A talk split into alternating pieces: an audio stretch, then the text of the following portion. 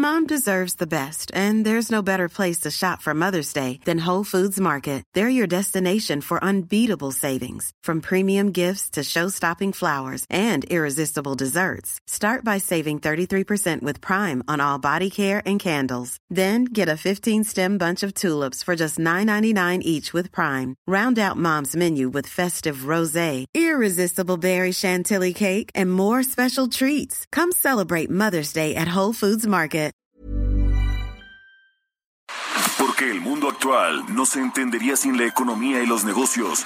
Acompaña a Mario Maldonado, el columnista de negocios más joven y objetivo del periodismo financiero, en su programa Bitácora de Negocios.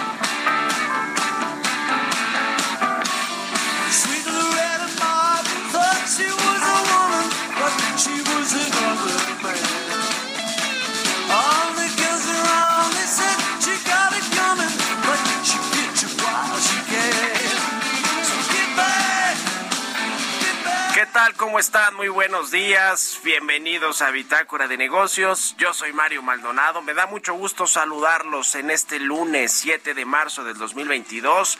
Son las seis de la mañana con cinco minutos y estamos transmitiendo en vivo, como todos los días, aquí en la cabina del Heraldo Radio. Muchas gracias por acompañarnos desde tempranito aquí en Bitácora de Negocios. Gracias por madrugar con nosotros, a quienes nos escuchan en la República Mexicana, en el sur de los Estados Unidos, a quienes nos ven en el streaming a través de la página lado de méxico punto com punto m x y a quienes nos siguen también en el podcast, un saludo. Y comenzamos este lunes con un poco de música antes de entrarle a la información. Estamos escuchando a Paul McCartney, se llama Get Back esta canción. Vamos a escuchar eh, esta semana canciones de artistas que, le, que se estarán presentando en el festival Glastonbury dos mil veintidós, que regresa luego de tres años de ausencia. Este festival es del veintidós al veintiséis de junio y Paul McCartney pues es uno de las es una de las figuras que va a estar presente en este festival.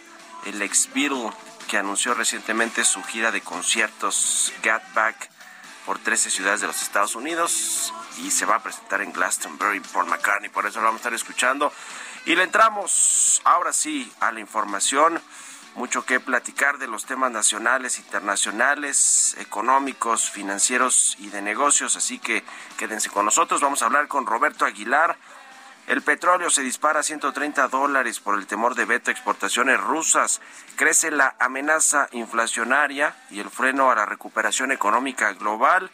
Y el dólar en veintiuno punto veintiséis pesos se deprecia la moneda mexicana. Vamos a entrarle a esos temas con Roberto Aguilar. También vamos a hablar del estímulo a las gasolinas que el gobierno federal, la Secretaría de Hacienda, anunció para evitar que haya eh, pues este gasolinazo famoso, que sí hemos tenido aumentos de precios de gasolina, pero pues por lo menos no se ha reflejado de forma abrupta en los consumidores, en, en toda la cadena que afecta a que haya un gasolinazo, no solo a los que usan un automóvil.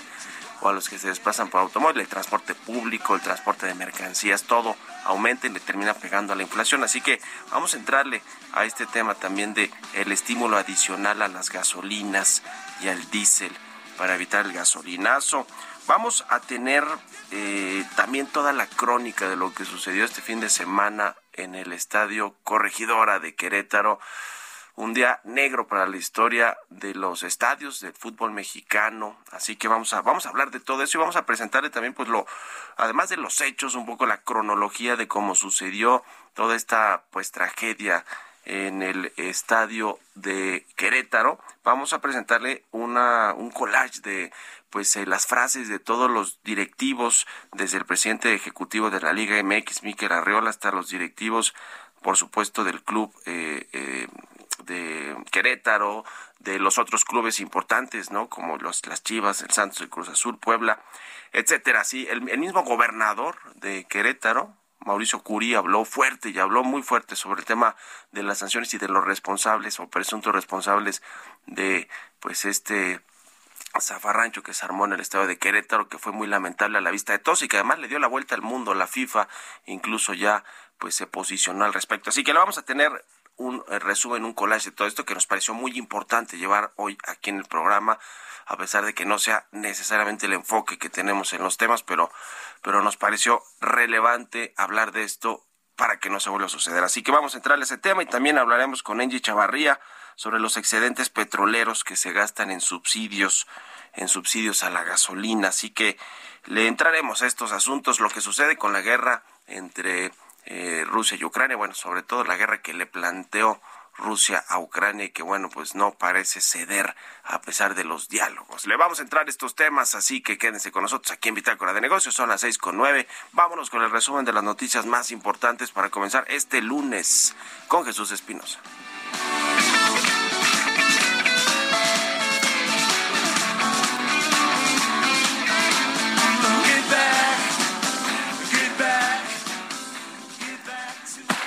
El resumen.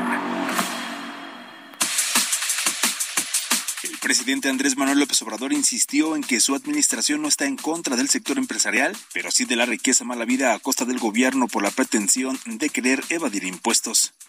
Y de la mayor parte de los empresarios que están entendiendo que son nuevos tiempos, están actuando en forma responsable. Y repito, no estamos en contra de los empresarios. Nosotros no estamos en contra de los empresarios, estamos en contra de la riqueza malhabida, estamos en contra de la corrupción, estamos en contra de que el país sea de unos cuantos. Queremos que México sea de todos. Rogelio Ramírez de la O, secretario de Hacienda, aseveró que ante el alza en el precio de las gasolinas como resultado del encarecimiento del petróleo a nivel internacional, México cuenta con un colchón para contener el alza.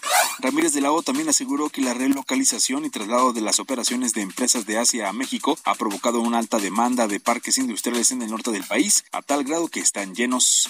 Manuel Romo, director general de Citibanamex, indicó que a pesar de que los avances en la vacunación y los aumentos en la demanda de créditos son señales positivas, la recuperación económica y la inversión todavía se ven débiles. Indicó que los pronósticos de crecimiento para la economía mexicana rondan el dos por ciento. El presidente de la Asociación Mexicana de la Industria Automotriz, José Sosaya, exhortó al gobierno federal y a senadores a establecer en México un esquema de incentivos fiscales a la compra de autos eléctricos fabricados en el país, igual como buscan hacerlo sus socios comerciales de Estados Unidos y Canadá. La producción de autos reportó una nueva contracción mensual ahora en febrero de dos mil veintidós, al reducirse cinco punto uno por ciento respecto a enero, de acuerdo con cifras del INEGI. En el segundo mes de este año, las plantas instaladas en México reportaron la fabricación de doscientas cuarenta mil cuatrocientas setenta y nueve unidades, mientras que en enero fueron doscientas cincuenta y tres mil trescientas sesenta y seis. Bitácora de Negocios en El Heraldo Radio. El editorial.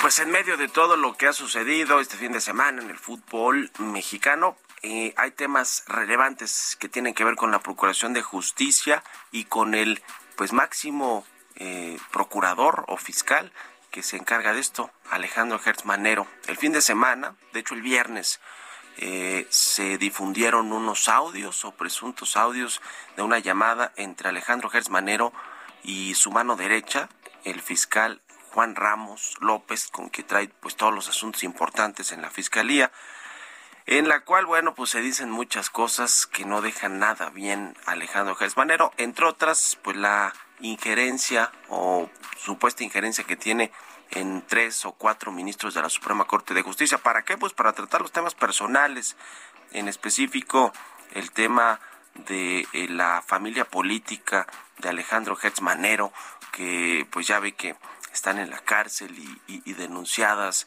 eh, las, los familiares de eh, su hermano fallecido, justamente por la muerte de su hermano, la eh, señora Alejandra Cuevas Morán, que bueno, pues entre otras personas, igual que Laura Mora Servín, su madre, pues están en el ojo del huracán, pero porque simplemente Alejandro Gertz Manero los, las tiene en la mira, es decir, no le gusta lo que pasó con su hermano y ellos y, y, y él y Alejandro Gertz Manero las culpa de la muerte de su hermano.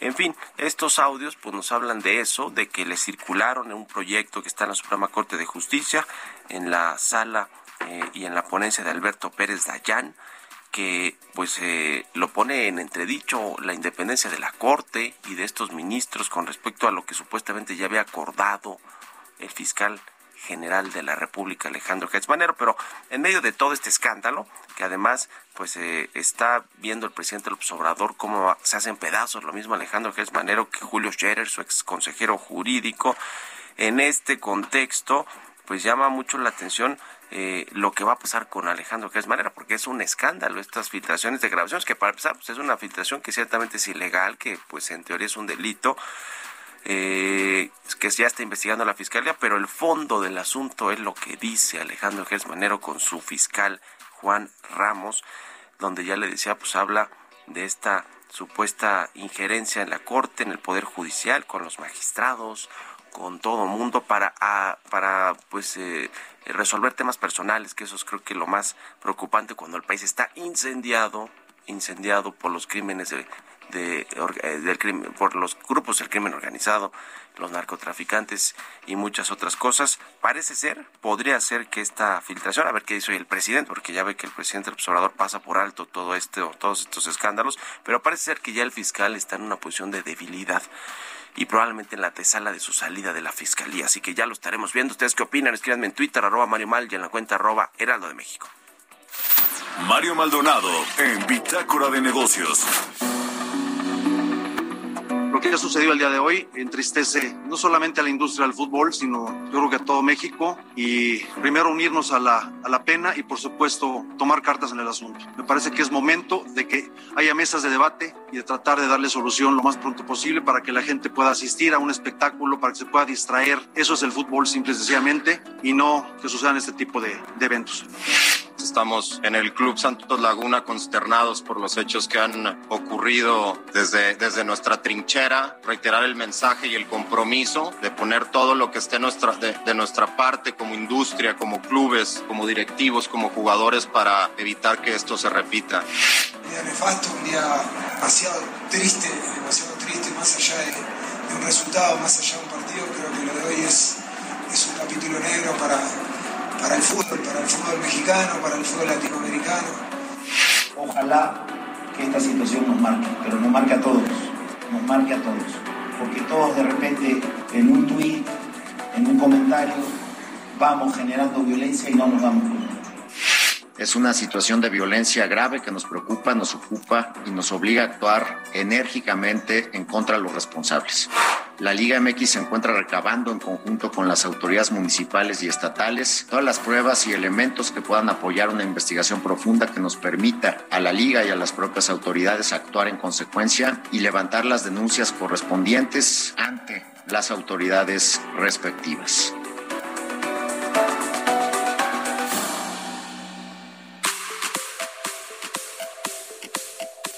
Pues ahí están las frases, le decía, de los principales directivos de la Liga M X, de los equipos, de los clubes de fútbol, desde Mikel Arriola hasta Ricardo Peláez, director deportivo del Guadalajara, Dante Lizante, presidente del club Santos Laguna, Nicolás Larcamón, director técnico del Puebla, y Juan Reynoso, director técnico de Cruz Azul. ¿Qué sucedió este sábado en el Estadio Corregidora de Querétaro? Se estaban enfrentando Eh, eh, pues eh, precisamente los Gallos Blancos del Querétaro contra el Atlas de Guadalajara, y bueno, pues al minuto sesenta y dos la violencia entre ambas barras pues hizo que se suspendiera el juego. Estaba ganando el Atlas uno a cero a Querétaro. Comenzaron los disturbios en la tribuna, según con según la narración de una persona que estuvo presente en el estadio. Este brote de violencia habría comenzado sobre la cabecera visitante debido a que aficionados del Atlas comenzaron a pelear con familias que apoyaban al Querétaro. De acuerdo con este testimonio, la pelea fue creciendo y los eh, del Querétaro, o los integrantes de la barra de este equipo, le dieron la vuelta a todo el estadio para agarrarse a golpes. Luego se metieron a la cancha, dejaron pasar a la cancha precisamente a las familias para que se resguardaran dentro, dentro de la cancha, pero pues hasta allá llegó la pelea entre, entre el, eh, los pues integrantes de la barra del Querétaro, y prácticamente pues ya estaban contra todos los que trajeran una camisa, una, un jersey y una playera del Atlas. Según pues, los, los testimonios, después de esta invasión a la cancha, los jugadores, el cuerpo técnico del Atlas se fueron a los vestuarios casi de manera inmediata. La comisión disciplinaria después, eh, la comisión disciplinaria de la Federación Mexicana de Fútbol abrió una investigación por estos acontecimientos. El presidente de la Liga M X, Mikel Arriola, pues salió ahí con una serie de tweets que no gustaron mucho en general, pero pues, eh, eh, pues era parte de lo que todavía no se sabía qué sucedió, si había personas fallecidas o no. A juzgar por las imágenes, todo apuntaba que sí, aunque, y vamos a pasar ahorita el, el audio del gobernador de Querétaro, Mauricio Curí, dicen que pues no hay, no hay fallecidos, por lo menos hasta ahora. Vamos a escuchar precisamente lo que comentó al respecto eh, ayer, domingo, Mauricio Curí, gobernador de Querétaro.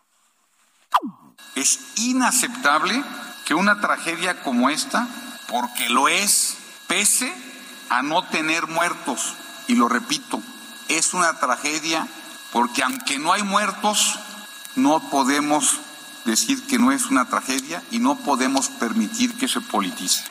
Revisaremos todas las actuaciones públicas y privadas para determinar responsabilidades por acción o por omisión, castigar lo que se tenga que castigar, corregir lo que se tenga que corregir, y vamos a sancionar a quien se tenga que sancionar. He instruido al secretario de Seguridad Pública Estatal y al coordinador de Protección Civil que me brinden el día de hoy, señalando las omisiones que pudo haber incurrido la autoridad. La seguridad del estadio es responsabilidad principalmente privada, por lo que he citado el día de hoy a Mikel Arriola, presidente de la Federación Mexicana de Fútbol, así como a Gabriel Solaris, presidente del Club Gallos Blancos de Querétaro. También reconozco que pese a ello es evidente que el estado de fuerza pública fue insuficiente y no actuó con la prontitud que se ameritaba. Estamos ya haciendo la investigación correspondiente. Y bueno, pues también habló, por supuesto, el presidente de la Liga M X, Mikel Arriola. Pues ya dieron algunos de los eh, de, pues de los castigos que van a tener. Para empezar, las barras visitantes no van a poder asistir a los estadios.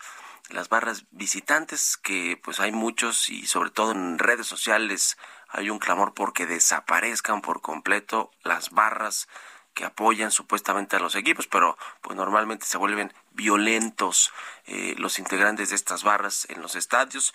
Eh, por lo menos, por lo pronto, solamente pues se cancela la visita de las barras a los estadios, pero no cuando sean locales. Cuando juegan de locales, parece ser que todo, todo indica que sí van a poder asistir. Vamos a escuchar lo que dijo precisamente sobre pues las, las sanciones o las primeras reacciones que tuvo la Liga M X al respecto de lo que sucedió el sábado en Querétaro. Las barras visitantes a partir de hoy ya no van a poder ir a los estadios. un estado de suspensión hasta que la comisión disciplinaria resuelva respecto del periodo propiamente de la suspensión. Es, lo estamos, pues, eh, no es extraño para la directiva, pero estamos sobre el tema, estamos tomando acciones correctivas y sancionatorias. No podemos violentar los derechos de las partes y también mirar hacia el futuro respecto de este grave problema que estamos enfrentando con los grupos de animación.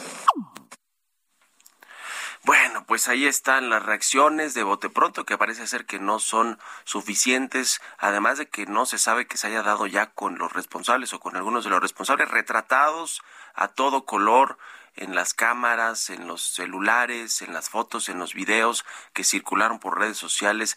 Pues no hay, no los encuentran o no se sabe, por lo menos ahora, de que ya estén detenidos los responsables, que son muchísimos y que se ven en las imágenes que circularon desde el sábado, desde que suspendió el partido hasta, pues, hasta estos, estos momentos. Hay, hay un comunicado que, que dio ayer el eh, gobierno del estado de Querétaro con respecto a estos hechos en el Estadio Corregidora. Dice que, derivado del análisis en la reunión, eh, el gobierno del estado procedió con estas eh, pues opciones o sanciones. Más bien, se determinó cancelar a la empresa G E S K nueve, contratada por el Club Querétaro, así como a los cinco servicios adicionales que ofrecen el estado. Me imagino que la empresa, pues, supuestamente encargada de la seguridad. Se suspendió también a cinco servidores públicos encargados del operativo del partido que incumplieron los protocolos establecidos. Y vienen ahí los nombres. Mañana hay una junta, una reunión de dueños de los clubes de fútbol en México con el presidente de la liga. Me imagino que estará también ahí John de Luisa, el presidente de la Federación Mexicana de Fútbol, pues para determinar y definir qué va a pasar a partir de ahora con los equipos, con las barras, con la afición, con eh, pues los estadios, que parece ser que son inseguros y, y no y no seguros para que vayan las familias a disfrutar del espectáculo del fútbol. Así que ya veremos. Esto, este, este suceso del, del sábado seguramente será un parteaguas para el, el fútbol mexicano, debido, pues, a la tragedia que vimos en el Estadio Corregidora. En fin, en fin, nos pareció muy interesante y relevante comentarle, pues, esto, para que no pase desapercibido y para que realmente haya soluciones en el fútbol mexicano. seis con veinticuatro minutos, vamos a hacer una pausa, la pausa de la media, regresamos.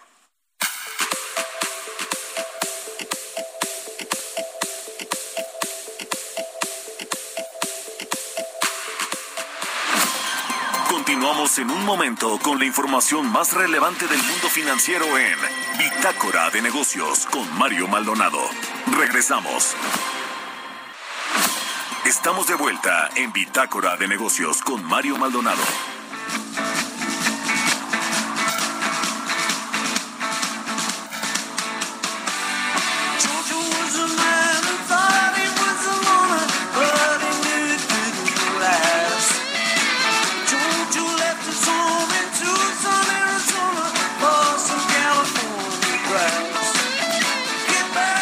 Estamos de regreso aquí en Bitácora de Negocios, son las seis con treinta minutos de la mañana. Regresamos escuchando un poco de música antinos con la, antes de irnos con la segunda parte de la información aquí en Bitácora de Negocios.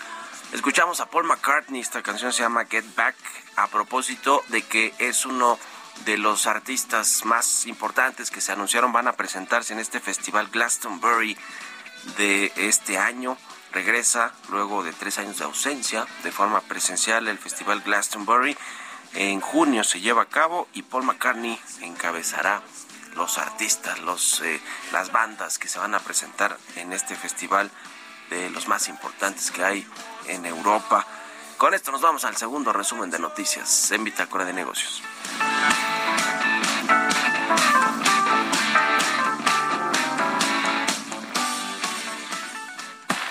El resumen. Víctor Coronel, embajador de Rusia en México, reiteró que el objetivo final del presidente Vladimir Putin Mom deserves the best, and there's no better place to shop for Mother's Day than Whole Foods Market. They're your destination for unbeatable savings, from premium gifts to show-stopping flowers and irresistible desserts. Start by saving thirty-three percent with Prime on all body care and candles. Then get a fifteen-stem bunch of tulips for just nine ninety-nine each with Prime. Round out Mom's menu with festive rosé, irresistible berry chantilly cake, and more special treats. Come celebrate Mother's Day at Whole Foods Market. No es tener el control y la ocupación de Ucrania, ya que solo busca la desmilitarización y la desnazificación de la nación liderada por el presidente Volodymyr Zelensky. El conflicto entre Rusia y Ucrania puede restar entre cero punto cinco y uno puntos porcentuales al Producto Interno Bruto de México en dos mil veintidós, de complicarse más el abasto de microprocesadores, así lo advirtió Citi. Jonathan Heath, subgobernador del Banco de México, dijo que sí existe la probabilidad de que el crecimiento de la economía mexicana en dos mil veintidós sea menor al dos por ciento. Al cierre de diciembre de dos mil veintiuno, la inversión fija bruta registró un crecimiento de uno punto diecisiete por ciento, pero cerró el año en un nivel de dos punto treinta y dos por ciento menor al observado antes de la pandemia en febrero de dos mil veinte, así lo reveló el INEGI. Ante el aumento en los precios del petróleo, el gobierno federal publicó un decreto para dar estímulos fiscales adicionales a las gasolinas y el diésel para contener el alza en estos combustibles. El decreto publicado en el Diario Oficial de la Federación refiere que es necesario un esquema complementario para enfrentar los incrementos de las referencias internacionales de los combustibles y del crudo, así como del tipo de cambio. El gobierno de Estados Unidos informó que su economía tuvo en febrero un crecimiento robusto del empleo y la tasa de desempleo disminuyó dos décimas y se colocó en el tres punto ocho por ciento, la más baja desde el comienzo de la pandemia.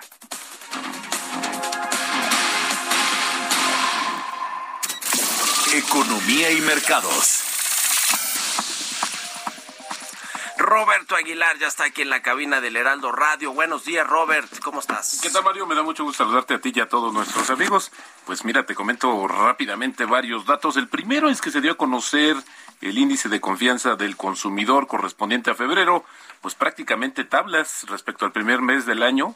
Denota apatía. De los cinco componentes, el que más bajó fue la situación de la economía que esperamos en los siguientes doce meses respecto a lo que estamos viviendo en estos momentos. Y bueno, ya en el plano internacional, rápidamente te comento que los precios del petróleo se disparaban y las acciones se hundían en una negociación frenética, ya que la amenaza de una prohibición a la producción rusa de Estados Unidos y Europa y los retrasos en las conversaciones con Irán desencadenaron el temor de una crisis de estanflación en los mercados mundiales. Los mercados asiáticos reportaron sendas caídas, los futuros de Estados Unidos ya con pérdidas superiores a dos por ciento, y bueno, las bolsas europeas también eh, bajando fuerte.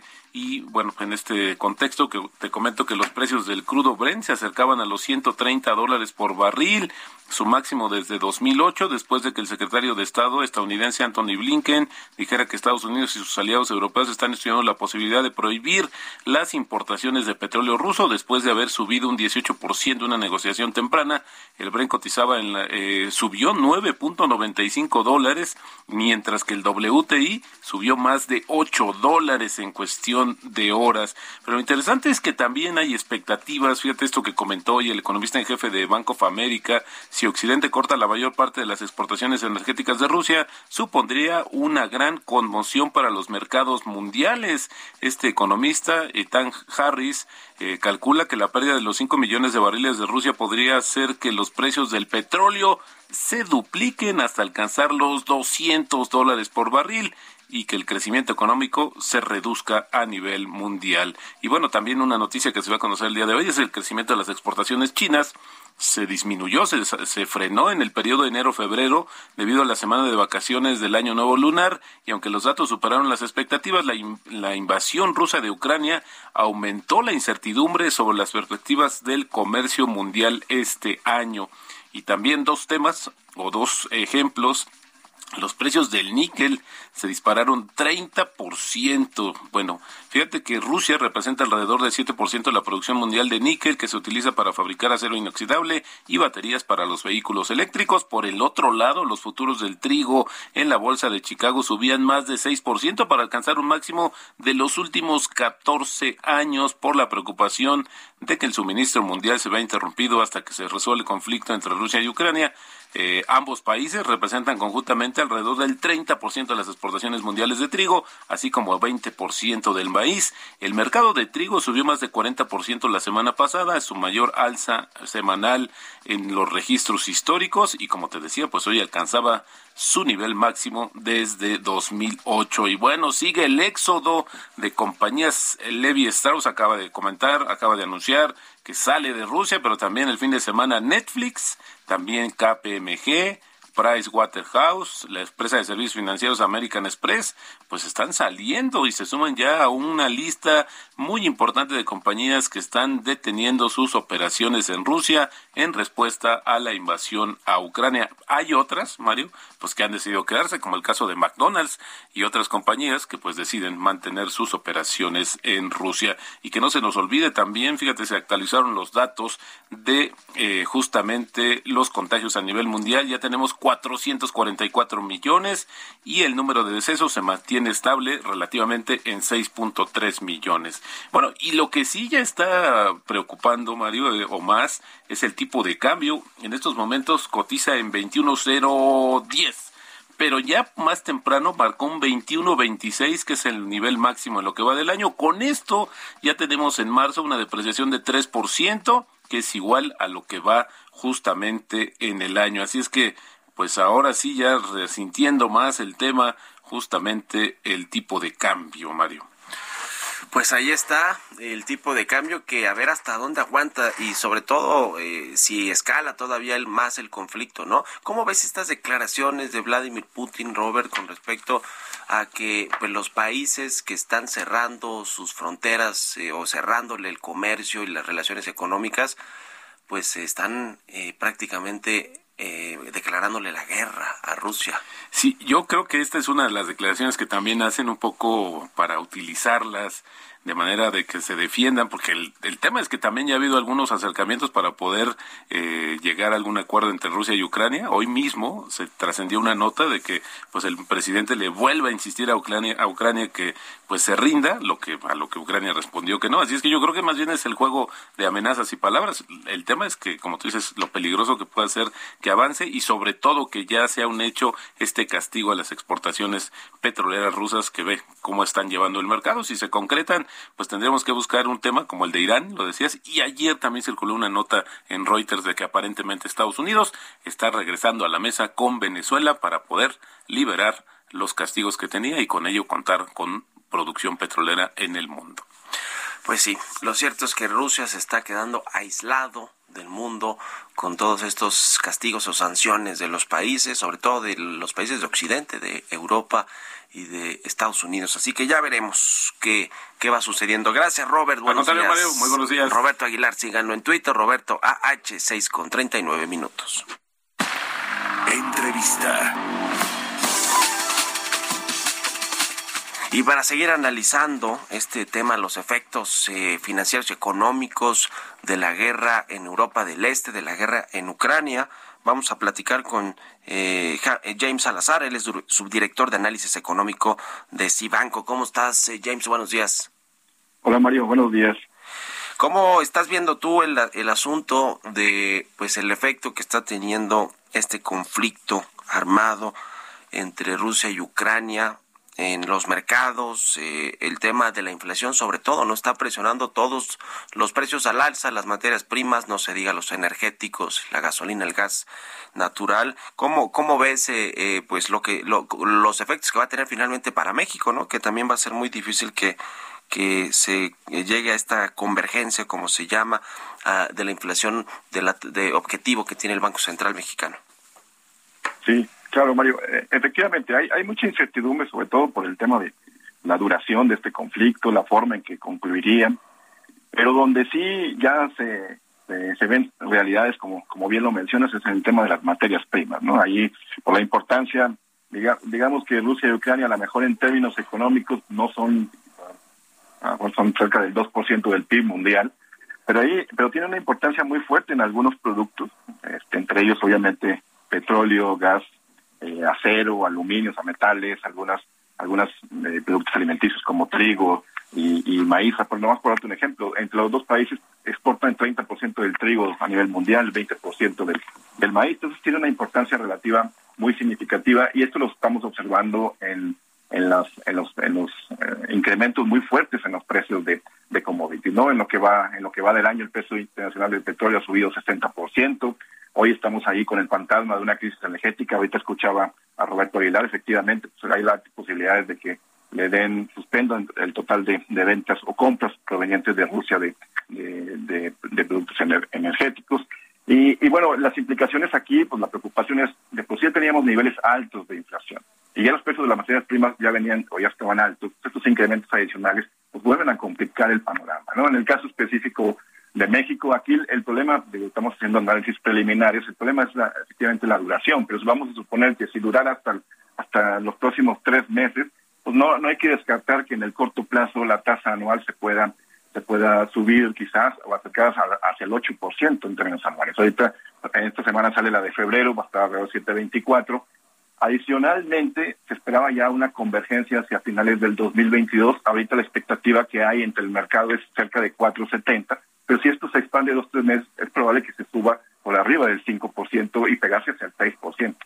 Pero si este problema se sigue intensificando, no se resuelve en el corto plazo y se alarga todo el dos mil el dos mil veintidós o gran parte del dos mil veintidós, es muy probable que cerremos el año en niveles de, de inflación por arriba del siete por ciento otra vez, incluso pegados al ocho por ciento, niveles que no habíamos observado en, desde el dos mil. Entonces, en, en ese sentido, es, es muy es un tema muy muy complicado, eh, va a dificultar las decisiones de todos los bancos centrales, no es un tema exclusivo de México, pero en específico de, de, del Banco Central. La, la realidad es que habíamos estado escuchando los últimos comentarios de algunos subgobernadores, no lo que dijeron en las minutas, no lo que dijeron en la reunión, sino lo, ya después de, posterior a este encuentro, antes de lo de la guerra de Ucrania, empezaron a preocuparse más por el tema de crecimiento. Y por eso, incluso hasta como, como tratando de sesgar el mercado, bueno, a lo mejor ya en las siguientes alzas van a ser más cargadas a veinticinco puntos base. Pues esto viene a dificultarles el, el panorama. ¿Por qué? Porque seguramente va a tener incidencia en las expectativas de mediano y largo plazo, sobre todo por la importancia y los ponderadores que tienen este tipo de, de productos en el Índice Nacional de Precios al Consumidor. Habíamos estado observando una baja en la tasa anual, porque recordaremos, en el noviembre pasado alcanzamos el nivel más alto, siete treinta y siete, después siete treinta y seis en diciembre, siete cero siete en enero, eh, pero eh, explicado en gran medida por el rubro no subyacente, que ahí es donde estaban algunos precios controlados como energéticos. Ahora, con este rebote muy fuertes en los precios internacionales, entonces, esta convergencia pues, empieza, se empieza a complicar. Uh-huh. Se empieza a complicar y ya en México, como bien nos, nos dices, eh, James, pues está eh, reflejándose eh, este eh, parte del problema que vive el mundo con el aumento de los precios de los granos, de los energéticos y de otras materias primas, de los metales, en fin, todo todo eso está, eh, el acero y demás está pues poniendo a los países, a las economías. En México también incluso el tipo de cambio está viendo se está viendo presionado por este conflicto. Como como dices, lo lo relevante será pues saber qué eh, tanta duración tendrá todavía este conflicto y cómo seguirá afectando eh, los los eh, pues los precios de las materias primas y en general pues el traspaso, el contagio que tiene en los mercados financieros y en la economía global. La recuperación seguramente será menor por todo este tema de la crisis, así que se ve se ve difícil. Eh, en México el, el otro asunto importante es el de las gasolinas, ¿no? Y la Secretaría de Hacienda pues anunció recientemente eh, nuevos estímulos o nuevas formas de buscar evitar estos famosos gasolinazos. ¿Cómo estás viendo ese tema? Porque pues es finalmente un problema para las finanzas públicas, un hoyo fiscal importante. ¿Cómo lo ves lo que anunció la Secretaría de Hacienda? Sí, aquí uh, el problema que, que trae la administración del presidente López Obrador es este compromiso que estableció de, de, de que los precios de, de la gasolina no suban por arriba de inflación. Entonces, con estos incrementos que estamos viendo de más del sesenta por ciento en el precio del, del petróleo, de trescientos por ciento en el gas y con los y con los efectos indirectos en otros en otros combustibles, pues lo, se, se ve la necesidad de empezar a utilizar otro tipo de, de recursos, como ya prácticamente estaremos hablando de subsidios directos. Entonces, de por sí ya somos un, un país deficitario en términos petroleros. Eh, pues estos incrementos, lo único que vienen, y tienes un margen muy estrecho en las finanzas públicas, les van a poner todavía mayor dificultad. O sea, ya tienes eh, por el lado de, de la recaudación, y lo vimos en las cifras de enero, que empiezan a notarse ciertas mermas porque el crecimiento no da, con base en los estimados que trae la Secretaría de Hacienda.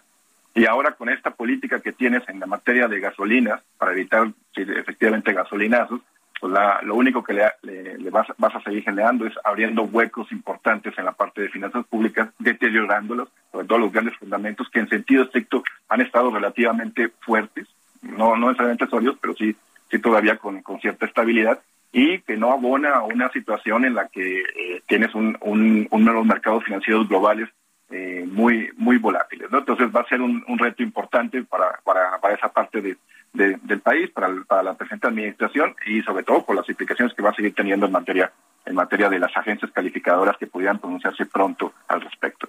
Uh-huh. Sí, seguramente ahora en abril que viene esta presentación de los precriterios de política económica para el próximo año, pues ahí tendrán que hacer los ajustes a la proyección de crecimiento económico, quizá eh, a las variables de eh, la inflación, Eh, los precios del petróleo, por supuesto, que eso sí, pues están muy altos y de alguna manera le benefician a Pemex o al, o al gobierno, aunque de regreso, pues eh, la importación de las gasolinas, ahí viene ahí viene de nueva cuenta el problema. ¿Tú ves eh, realmente con lo que tenemos hasta hoy, eh, James, un problema eh, importante que se le que se le pueda presentar al gobierno, quizá por ahí de mediados del año, en términos de las la, el, las finanzas públicas, es decir, el, el balance que tenemos para poder financiar el presupuesto sin aumentar la deuda o sin salir a pedir nueva deuda en, en, en los mercados? ¿Tú ves que va a generar su problema por este tema y por el menor crecimiento económico? Sí, sí va a haber dificultades, no no como una alerta roja, o sea, sí, pero va a haber señales amarillas en algunos en algunos rubros. A ver, es muy probable que no van a cumplir las las metas, las métricas de finanzas públicas, de los grandes agregados, seguramente en la parte del balance primario y los déficits. No, o sea, no lo veo como como una cuestión ya, eh, un tema estructural, sí, uh-huh. Probablemente es una, una situación coyuntural, pero eh, que no, no, digamos que no va, no va a ser bien visto. O sea, ¿por qué? Porque el problema va a ser difícil regresar otra vez eh, a las a, a unas finanzas públicas relativamente sanas o, o estables. O sea, lo, vaya, aquí el, el punto es, va a haber un deterioro, no necesariamente como una crisis, pero que no sientas bien las bases para el cierre de la administración, de la actual administración. Uh-huh. En Estados Unidos, hablando de los precios de la gasolina, esta última semana aumentaron once por ciento, su máximo desde el dos mil ocho. Así las cosas con las presiones a los a los precios de eh, los combustibles. Así que, pues vamos a seguir platicando. Te agradezco mucho este análisis, James Salazar, subdirector de análisis económico de Cibanco. Gracias y muy buenos días. Buenos días, Mario. Hasta luego. Hasta luego. Vámonos con las historias empresariales. Historias empresariales. Y también pues estamos a unos días de la inauguración del aeropuerto internacional, entre comillas internacional, porque creo que el internacional va a tener muy poco, Felipe Ángeles, el de Santa Lucía. Y todo esto pues en el contexto de que la Agencia Federal de Aviación Civil determinó que las terminales uno y dos del Aeropuerto Internacional de la Ciudad de México, el Benito Juárez, ya no tienen espacio, están saturadas, no hay espacio suficiente para la atención del flujo actual de los de los usuarios de estas terminales. Vamos a escuchar esta pieza que preparó Giovanna Torres. De acuerdo con una resolución publicada en el Diario Oficial de la Federación, la Terminal uno sobrepasa el tráfico tanto de carga como de pasajeros entre las cinco de la mañana y las veintidós cincuenta y nueve de la noche, y en el caso de la Terminal dos, entre las seis de la mañana hasta las diecinueve cincuenta y nueve horas, así como entre las veintiuna horas y las veintidós cincuenta y nueve de la noche. Ante esto, la Agencia Federal de Aviación Civil declaró saturado el Aeropuerto Internacional de la Ciudad de México. En dos mil veinte, debido a las condiciones de pandemia y por consiguiente el cierre de fronteras, el tráfico aéreo del aeropuerto en la capital del país se redujo en más del cincuenta por ciento.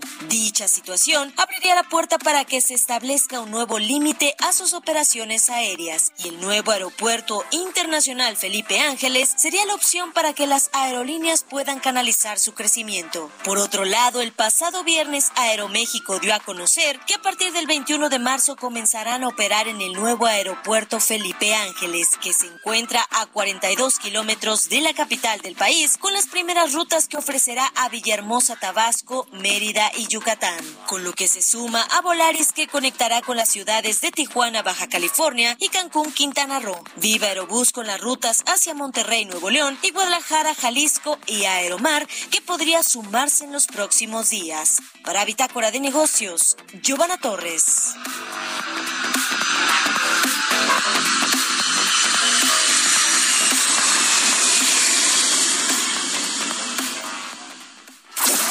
Expreso Financiero. Y como todos los lunes, está con nosotros Angie Chavarría, columnista del Heraldo de México. ¿Cómo estás, querida Angie? Buenos días. Hola, muy buenos días, Mari, ¿cómo estás? Y arranque de semana para todos y muy buena salud. Pues si ya nos arrancamos con este Expreso Financiero, y fíjate que hace unos días eh, la Secretaría de Hacienda y Crédito Público confirmó que a partir del cinco de marzo la gasolina, Magna y el diésel contarán con un estímulo fiscal del cien por ciento, o lo que conocemos como el subsidio. Eh, en esta ocasión la Secretaría comentó que eh, el gobierno absorberá los cinco punto cuarenta y nueve pesos por litro que te cobra del Impuesto Especial sobre Producción y Servicios, que lo conocemos como I E P S, o seis punto cero tres pesos aproximadamente por el litro de diésel, ¿no?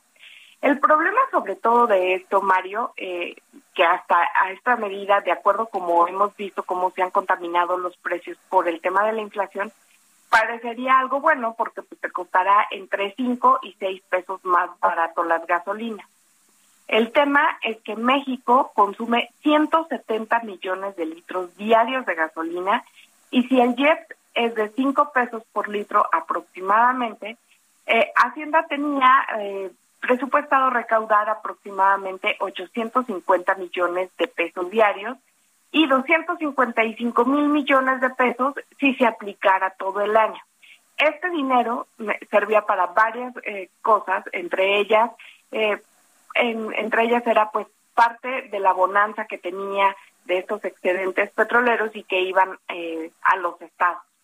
Las próximas semanas lo que estamos viendo, eh, Mario, es que pues incrementará el subsidio eh, que da el gobierno, porque finalmente tiene esta presión de conservar los precios de las gasolinas y el gas en niveles que permitan que camine la economía, pero también pues lo que vemos es que la guerra va a seguir aumentando los precios, y pues en dónde va a haber la ganancia que México espera de ese dinero para poder transmitir a los estados, que sirve para pagar sueldos, para bacheos, para que puedan seguir funcionando también los municipios. Además, sumemos, Mario, que eh, en promedio eh, nos está costando uno punto veintisiete dólares eh, por litro la gasolina, y si la ley de ingresos de la Federación para este año se estimó que el precio del barril del petróleo estaría en cincuenta y cinco dólares por barril, que es como hacen un colchón también, pues ahorita ya está en ochenta y ocho dólares por barril. Entonces no solamente va a poner este subsidio, sino también va a poner un poco más por la compra de la gasolina.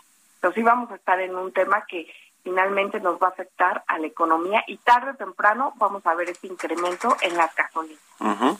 Y este boquete fiscal que ya nos, nos decías, Angie, podría ser de entre doscientos mil y doscientos cincuenta mil millones de pesos para el gobierno, que bueno, es mucho, mucho dinero. Es muchísimo dinero, Mario, y finalmente es algo que lo van a tener que rascar de alguna parte. Uh-huh. Muchas gracias, Angie Chavarría. Rápido, tus redes sociales, ¿dónde te puede seguir la gente? Por favor, síganme a través de Twitter, arroba ng.chavarría, o a través de Instagram, igual, arroba ng.chavarría. Podremos comentar estos temas. Buenísimo, pues muchas gracias, hasta luego. Y con esto nos despedimos, llegamos al final de Bitácora de Negocios. Muchas gracias por habernos acompañado este lunes, inicio de semana, aquí en el Heraldo Radio. Se quedan con Sergio Lupita, nos vamos a la televisión, al Canal diez, y nos escuchamos aquí mañana en punto de las seis. Muchas gracias, buenos días.